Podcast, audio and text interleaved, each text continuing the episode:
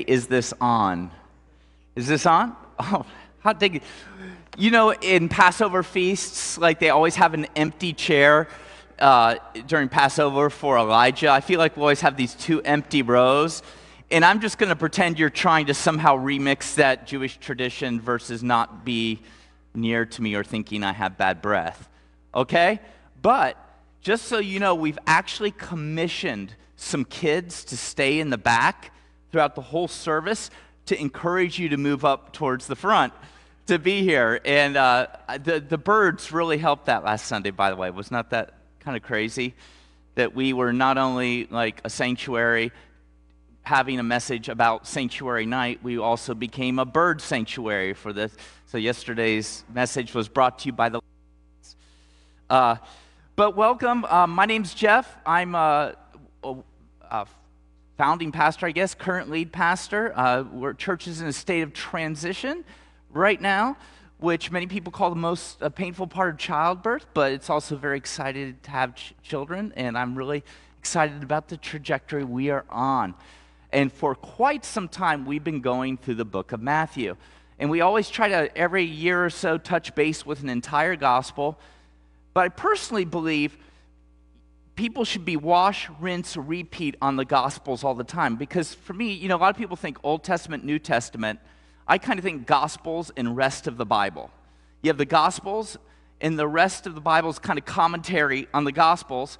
And you have the Gospels, and I believe the whole Hebrew Scriptures lead into the Gospels, right? So it gets complicated, though, because uh, the Bible is a library of 66 books. And you can cherry pick from those books, and you can even uh, cut verses out of context and daisy chain quotes together or ignore the historical context to justify any kind of behavior you want to. And uh, the real cool thing about it is the Jesus bits aren't that complicated. The Jesus, if you read Matthew 5, 6, and 7, the Sermon on the Mount, there are very few things that will go over any of our heads. In fact, I think kids get it the best. And uh, that's why there's all these theological traditions, especially in America over the years, that have cropped up to explain why those three chapters don't really apply, because they're so challenging and so simple. Um, so, this, uh, what I do is I encourage people to read the Gospels. I did an experiment once where I love audio Bibles. I love, there's an app, the Bible app, and I listen at double speed, and they said people with ADD actually retain more listening to things quickly. So I did a thing where I listened to a every morning for like 90 days.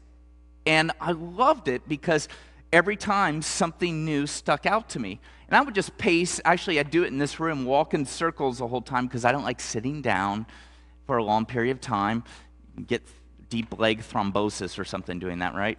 But, uh, and there are uh, theologians throughout the early history of the church made a point of having all their studies of uh, the Old Testament scriptures be done in light of what they read in the Gospels, in the Jesus story. And uh, that was a long tradition, and uh, the Orthodox Church, Eastern Church, got really good at this. And, but eventually, um, that talent kind of faded away as a lot of other things kind of grabbed on and got caught within the church tradition. And we've been hurting for it ever since then. Because any, any scripture not read through the lens of Jesus has a chance of being really uh, distorted. And today's story we're going to read in Matthew really, I mean, is Jesus actually warns us about this and demonstrates it. But before I read it, I'm going to uh, say something about what's going on in Israel and read the first chapter of Isaiah. Because Isaiah is probably one of the most quoted books in the New Testament, and Isaiah makes for great binge reading.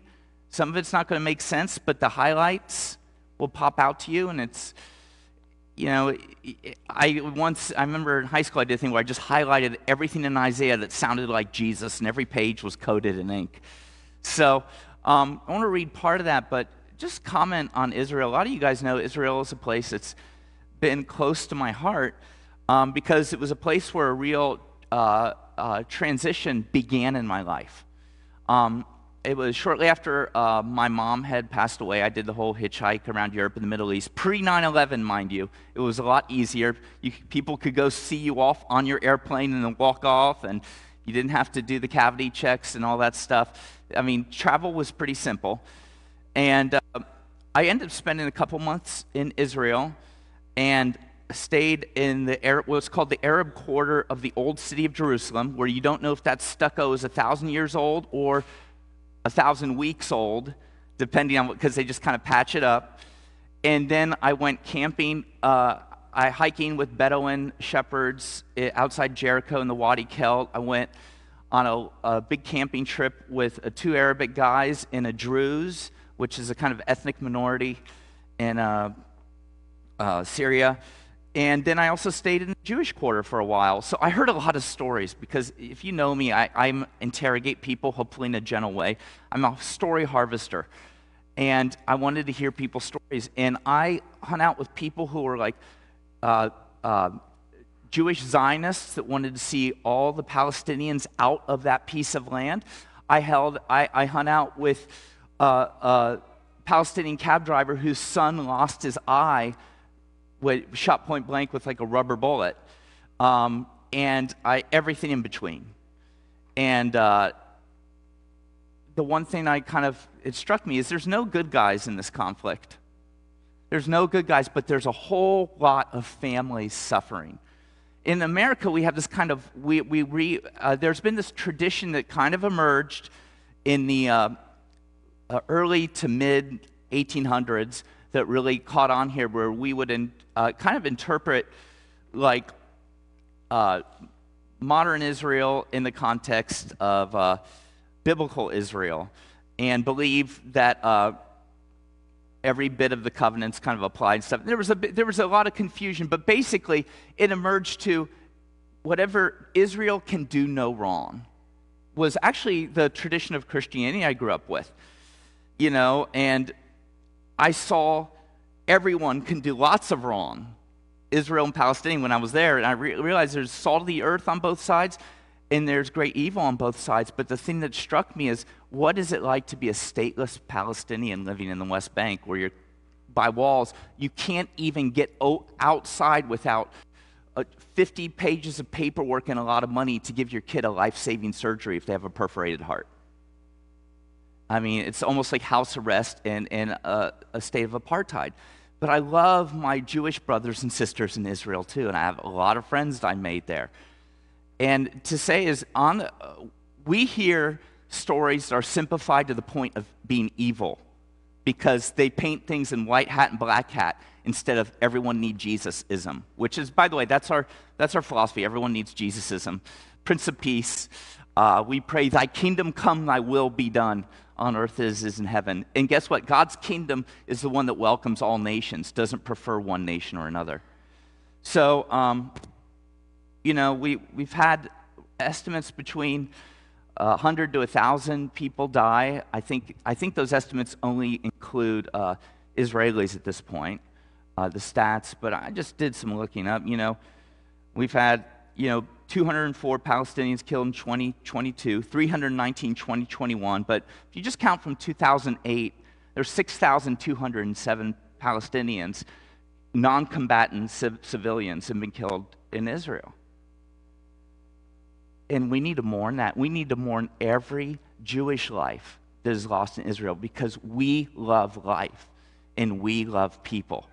And, you know, hate cannot cast out hate. Only love can do that. You know, MLK's kind of take on redacting the Gospels into a little uh, uh, pithy statement.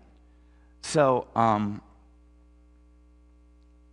we cannot be a people that roots for a side because each salvo of violence gives birth to more retaliatory violence.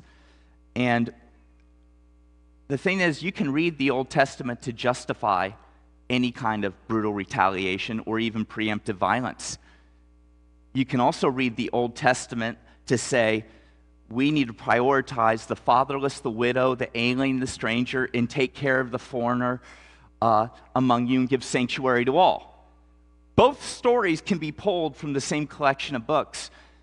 Um, I want to read Isaiah 1, uh, just a selection of verses from that to give you the idea of how one book begins to talk about the story. And the reason being, this will tie in to what Jesus calls the pollution of the Pharisees, the yeast of the Pharisees. When Jesus is confronting people who are expert storytellers that get it wrong, and he is telling a counter story.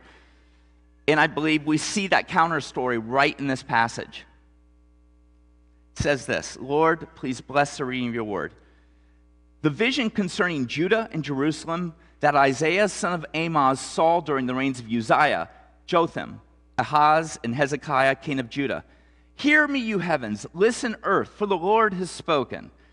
I reared children and brought them up, but they have rebelled against me. The ox knows its master, the donkey its owner's manger, but Israel does not know, my people do not understand. Woe to the sinful nation of people whose guilt is great. A brood of evildoers, children given to corruption. They have forsaken the Lord. They have spurned the Holy One of Israel, turned their backs on him. Why should you be beaten anymore? Why do you persist in rebellion? Your whole head is injured, your whole heart afflicted. From the sole of your foot to the top of your head, there's nothing, there's no soundness, only wounds, welts, and festering sores, not cleansed or bandaged or soothed with olive oil. Your country is desolate. Your city, this just hit me. It's like your cities burned with fire. Your fields are being stripped by foreigners. Right before you laid waste as when overthrown by strangers. Daughter Zion is left like a shelter in a vineyard, like a hut in a cucumber field, like a city under siege. This is an interesting comment on the Torah. You have one part of this old the Hebrew scriptures saying something about another part of the Hebrew scriptures. It says this, "The multitude of your sacrifices, what are they to me?" says the Lord. I have more than enough of burnt offerings, of rams and the fat of fattened animals. I have no pleasure in the blood of bulls and lambs and goats. When you come to appear before me, who has asked this of you? This trampling of my courts. Stop bringing meaningless offerings. When you spread out your hands in prayer, I hide my eyes from you. When you offer many prayers, I'm not listening. Your hands are full of blood. Wash and make yourselves clean. Take your evil deeds out of my sight. Stop doing wrong. So, thus far, we've got this huge rant condemning Israel. And if we stopped at this point, you know, we could maybe fill in the blanks of why were they being condemned.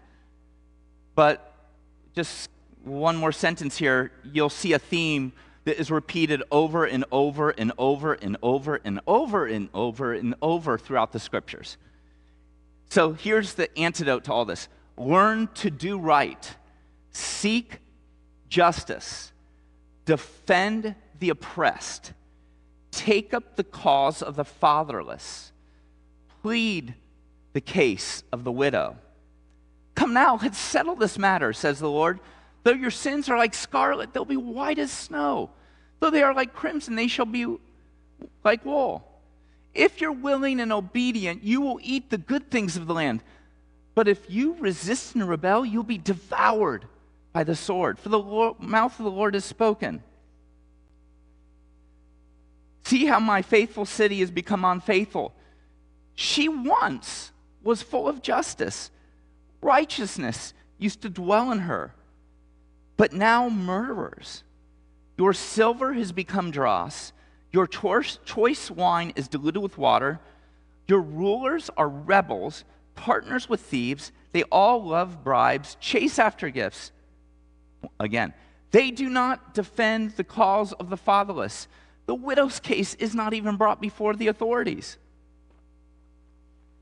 And Isaiah kind of like continues uh, through the whole book like that with punctuated parts of, but here comes uh, a Messiah who's going to suffer. So the idea is Israel isn't looking out after the suffering. By the way, a lot of Israel's enemies are just as bad.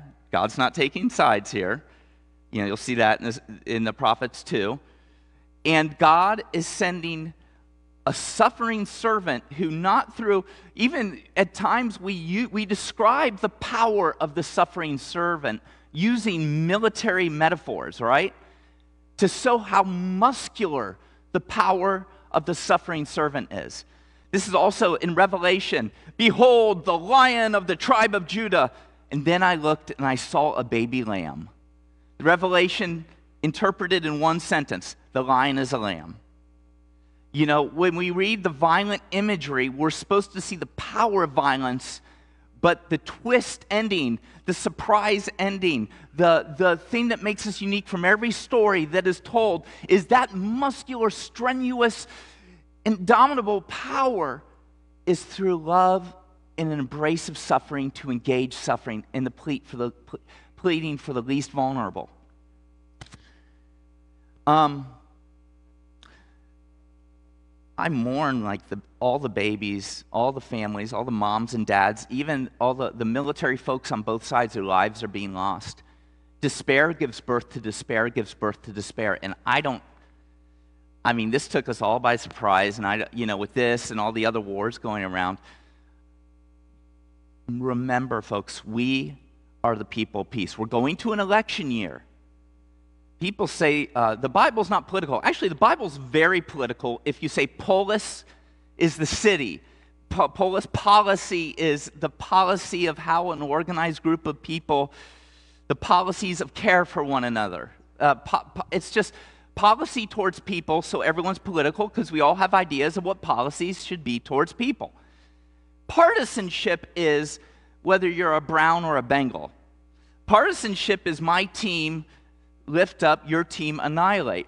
Partisanship, I don't think, like, if you ever are really gun ho about any party, you're naive because everyone, every party's got a rear end.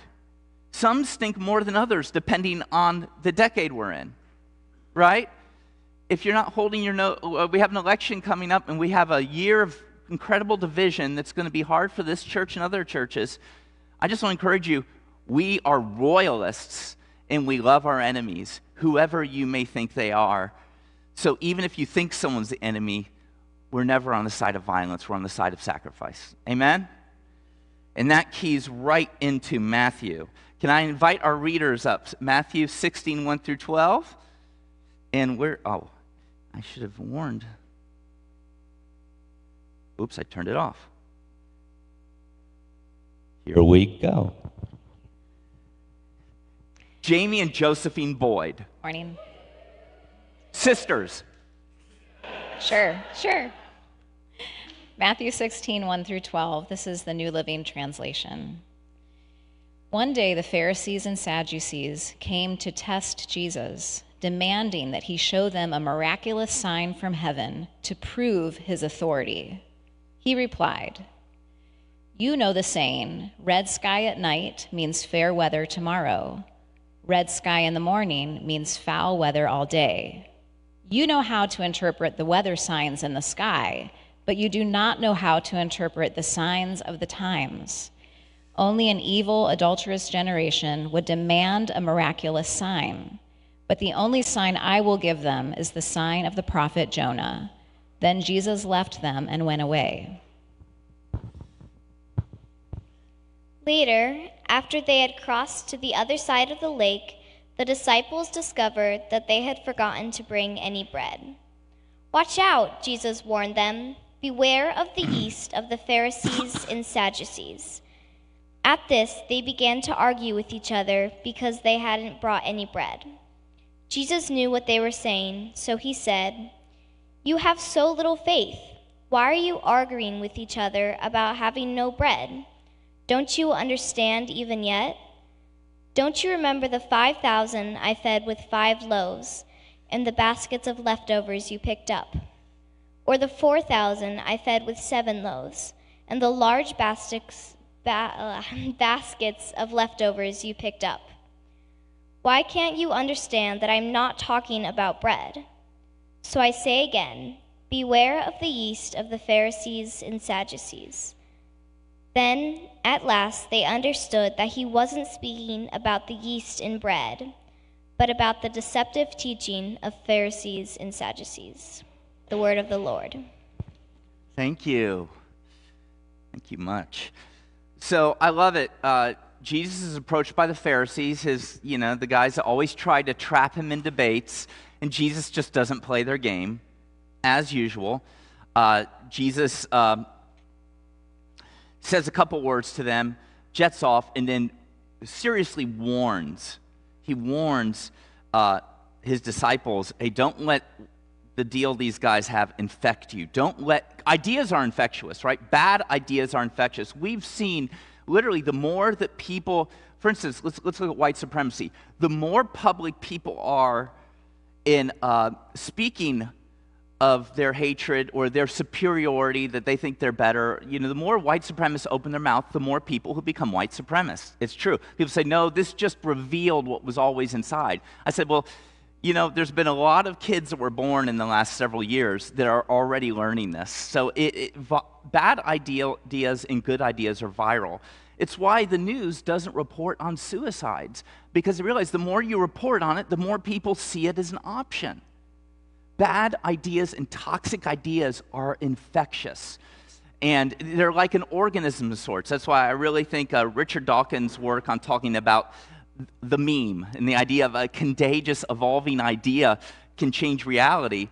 He's dead on about that. I think he, he is a little misguided on some other things, but I really uh, buy into that idea. So, Jesus, these guys demand him for a sign. I just, this is a passage of scripture I just have run through pretty quickly. Yeah, the Pharisees, haters going to hate. Next part, oh, this is a great part about Peter and Jesus, and Peter knows what's up. But I've always kind of rolled past this passage. And when I was uh, reading it, thought, man, got to really highlight this one because something struck me. How did they approach Jesus? How did they approach Jesus? Um, they were asking, for, actually, they were demanding a sign. They were demanding proof and verification of Jesus' credentials. They were not approaching Jesus saying, hey, I'm, I'm, I'm, I'm Pharisee Ezekiel, and here's my little boy. He's sick. Will you please show your lordship by healing my son? They were not bringing anyone, there's no mention of anyone suffering. We want a sign. And we know the signs of Jesus were very, they were stories within themselves. Jesus just didn't like show what his power rating was in a specific area by doing something so people could fill out, fill out their Messiah chart he you know, he would heal lepers by breaking the law and hug them, touch them. You know, he would touch lepers. He would do long distance healings on behalf of enemies of the state of Israel. I mean, Jesus always had a compassion story in every healing he did. And when they come to him, already, not only do we know that they missed the mark on what Jesus was doing, they betrayed their ignorance of the very beginning story of Israel. Because the beginning story, or secret origin of Israel, it's not, it's in Genesis, it's not uh, too much of a secret. But the secret origin of Israel is this. I want to take an, God takes an elderly infertile couple that were living in desolation because by ancient world standards, their whole line was going to die. He says, I want to make you a nation. First thing we do is going to make you poor. You're going to be nomads. You're going to spend some time in slavery. You got to leave all your real estate behind. And he invited an elderly couple to a downwardly mobile journey and said this through your story, I'm going to raise up a person that will bless all people groups of the world. Through your seed, singular, all ethnic groups will be blessed. At the very beginning was blessing. The story of Israel is blessing. And the Pharisees, who were the keepers of that story, in a place where they didn't have modern medicine, you didn't have to go far to see someone that was suffering something. They didn't bring a suffering person for Jesus to prove his power. They just demanded a trick. They wanted a sign. And this already shows when they think Messiah, they're not thinking healing, they're not thinking compassion. And what we later on see, if you uh, see more throughout the scriptures, is um, Israel is occupied by the enemy. In the predominant story, one way or another, is God needs to come and Messiah is going to annihilate our enemies violently. So they highlighted all the parts in the scripture where the power of God is described using violent imagery and kind of skipped over the welcoming the alien and the stranger bits. Does that sound familiar? Does that sound familiar? That's a trope, by the way. So they skip over that and they, they read it selectively. And so Jesus uh, isn't motivated to give people proof. He's motivated to live a story that hurting people say, That's my story. You know, you could be, if you were a superior teacher of the law who had a sense of social power and gravitas because you could win a debate with people, Jesus held nothing, no attraction for you. But if you were being abused, you would run towards Jesus. In this patriarchal culture, women were comfortable with Jesus.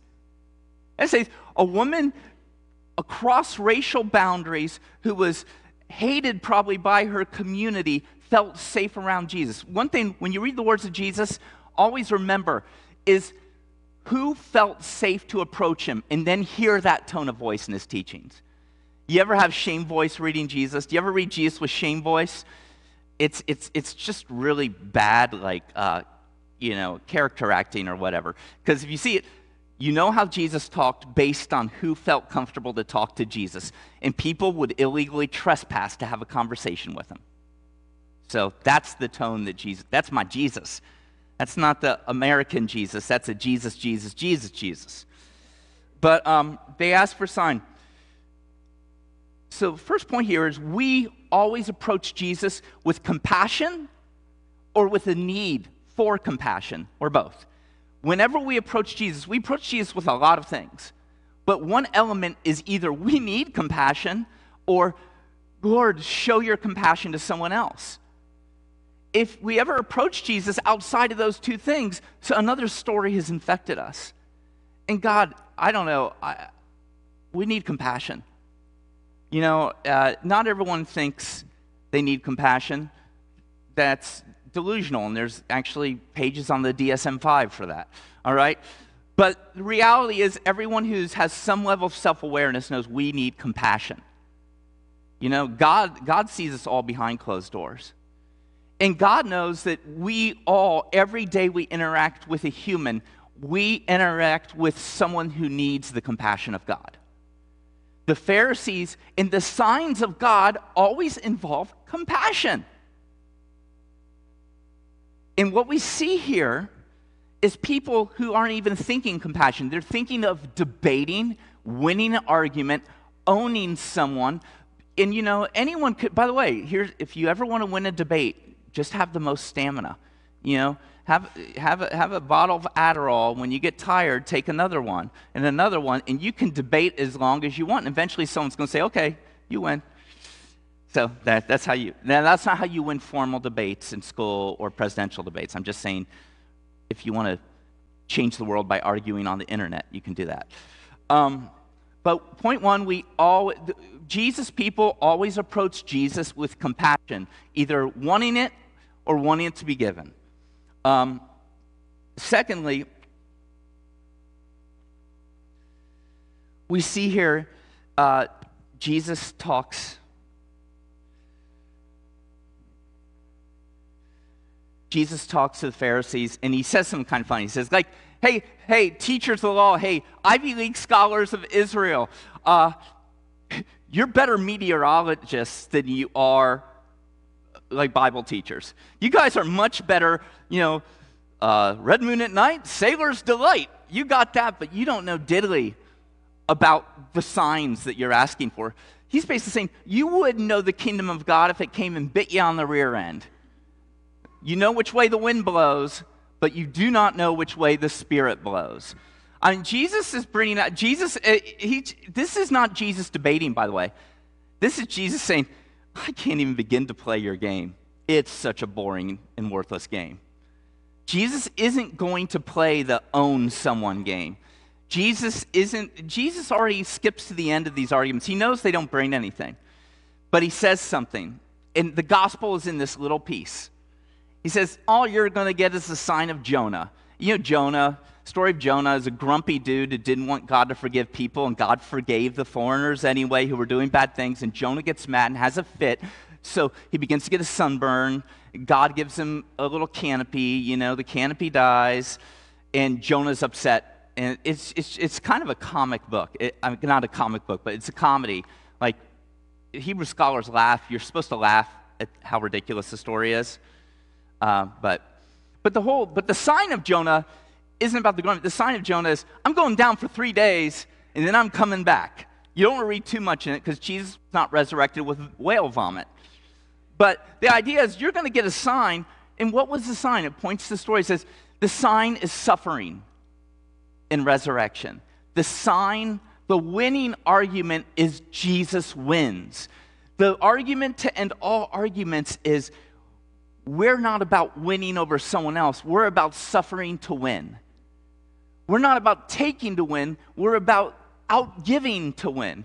We're not about out hating to win, we're about loving those who hate. It's this reversal. And because all the early witnesses of the resurrection of Christ, the vast majority of them died with his name on their lips, refusing to say, Oh, I just made it up because they believed if Jesus comes back from the cross, we are good. We're going to be all right.